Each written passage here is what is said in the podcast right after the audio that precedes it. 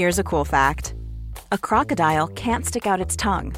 Another cool fact you can get short term health insurance for a month or just under a year in some states. United Healthcare short term insurance plans are designed for people who are between jobs, coming off their parents' plan, or turning a side hustle into a full time gig. Underwritten by Golden Rule Insurance Company, they offer flexible, budget friendly coverage with access to a nationwide network of doctors and hospitals. Get more cool facts about United Healthcare short term plans at uh1.com. Hey, I'm Ryan Reynolds. Recently, I asked Mint Mobile's legal team if big wireless companies are allowed to raise prices due to inflation. They said yes. And then when I asked if raising prices technically violates those onerous two year contracts, they said, What the f are you talking about, you insane Hollywood ass? F- So to recap, we're cutting the price of Mint Unlimited from $30 a month to just $15 a month. Give it a try at mintmobile.com slash switch. $45 upfront for three months plus taxes and fees. Promo rate for new customers for limited time. Unlimited more than 40 gigabytes per month. Slows. Full terms at mintmobile.com.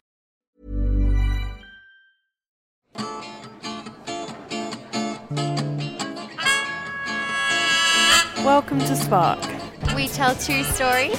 We tell them live. and we tell them across the UK. We have more true stories of summer loving this week with this story told by George. at our night at the Exmouth Market Theatre. Enjoy.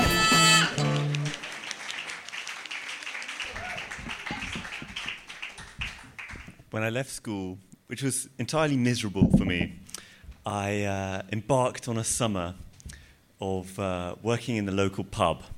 And uh, it was a summer of, uh, you know, slaving over a hot dishwasher, uh, washing up and taking people their food and generally being shouted at, prepping in the kitchen and um, occasionally getting the odd glass of lemonade in return. And I did get paid. And after many, many months of hard work, I got my payoff, which was I got to go traveling in Nepal. And uh, after some time there, I, I made a good friend who was Bicky. He was this Kenyan guy. And uh, we'd spent enough time, and we thought it's time to, it's time to move on. Let's go to Thailand. Um, so we did.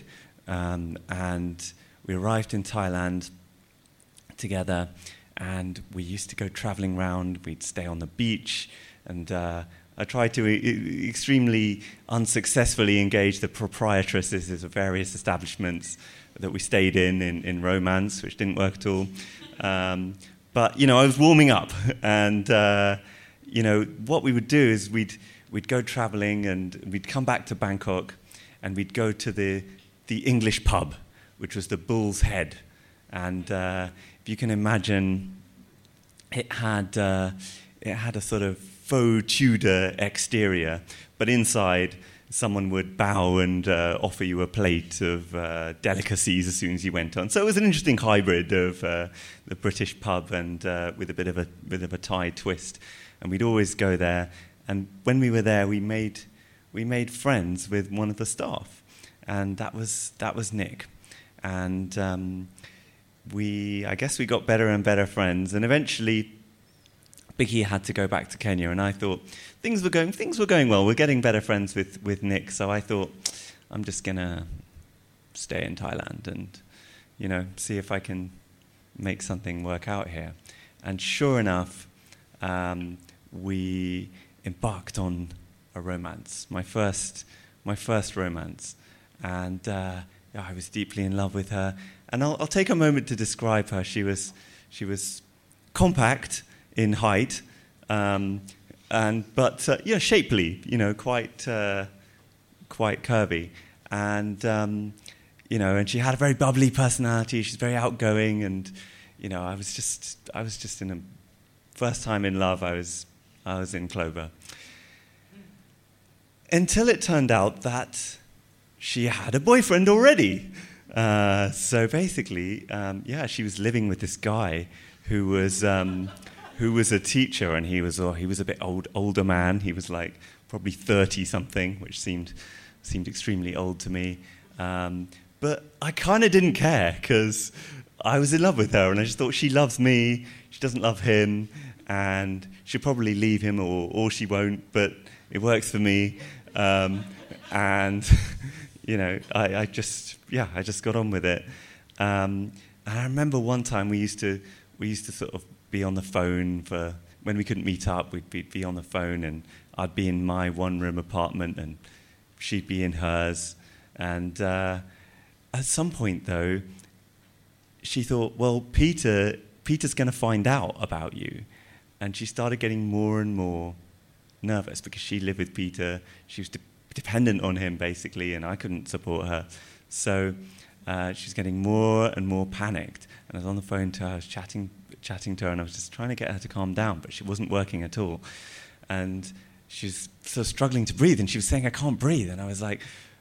Okay, I've got it. I'm going to come over. I'm going to. I'm going to. Don't worry. I'm going to sort you out. I'm going to it's all going to be okay.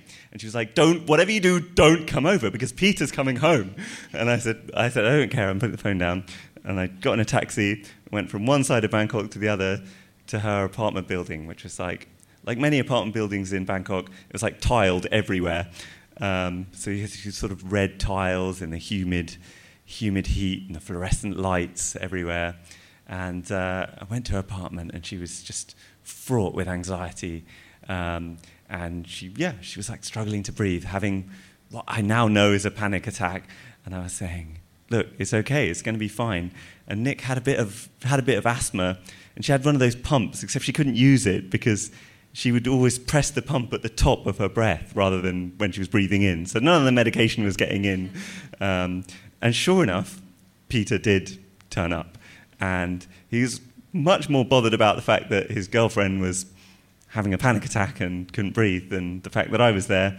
Um, and he said, Look, it's okay. Well, this has happened before. We'll get her to hospital. Um, the thing is, you've got to carry her downstairs because I've got a bad back.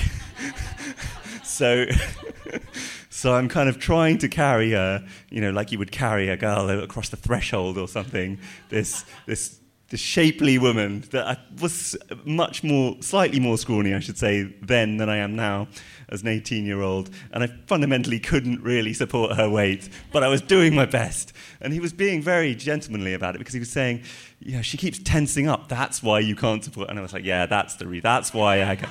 you know, it's not because I'm not strong enough. It's because she's tensing up. That's making it hard to carry her. But we managed to, one way or another, we got her downstairs. We got her into a taxi and we checked her into the Bangkok Christian Hospital.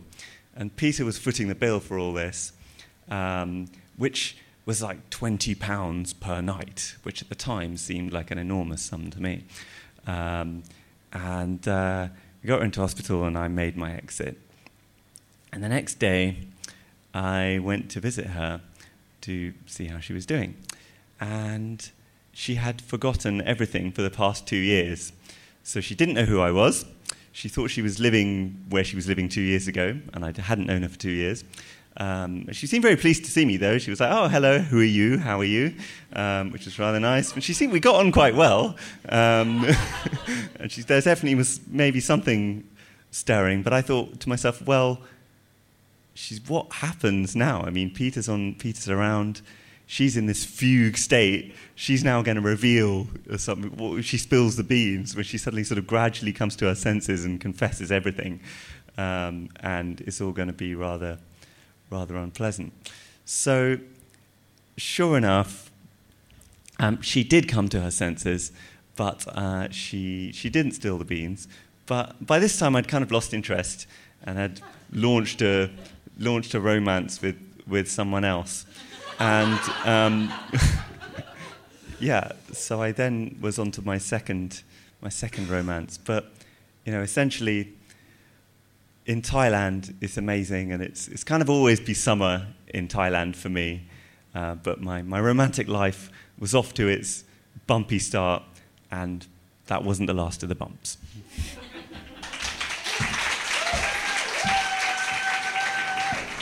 Hello, I'm Dave Pickering, host of Sparks Open Mic at the Hackney Attic. I also make podcasts, so I'll be at the London Podcast Festival for a special night of true stories with some of the biggest UK podcasters. Come join us on Saturday, the 24th of September for stories of uncharted territory.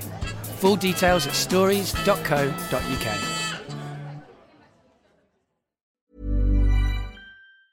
Mom deserves the best, and there's no better place to shop for Mother's Day than Whole Foods Market. They're your destination for unbeatable savings, from premium gifts to show-stopping flowers and irresistible desserts. Start by saving 33% with Prime on all body care and candles. Then get a 15-stem bunch of tulips for just $9.99 each with Prime. Round out Mom's menu with festive rosé, irresistible berry chantilly cake, and more special treats. Come celebrate Mother's Day at Whole Foods Market. Ever catch yourself eating the same flavorless dinner three days in a row? Dreaming of something better? Well, HelloFresh is your guilt-free dream come true, baby. It's me, Keke Palmer. Let's wake up those taste buds with hot, juicy pecan-crusted chicken or garlic butter shrimp scampi. Mm. Hello Fresh. Stop dreaming of all the delicious possibilities and dig in at HelloFresh.com. Let's get this dinner party started.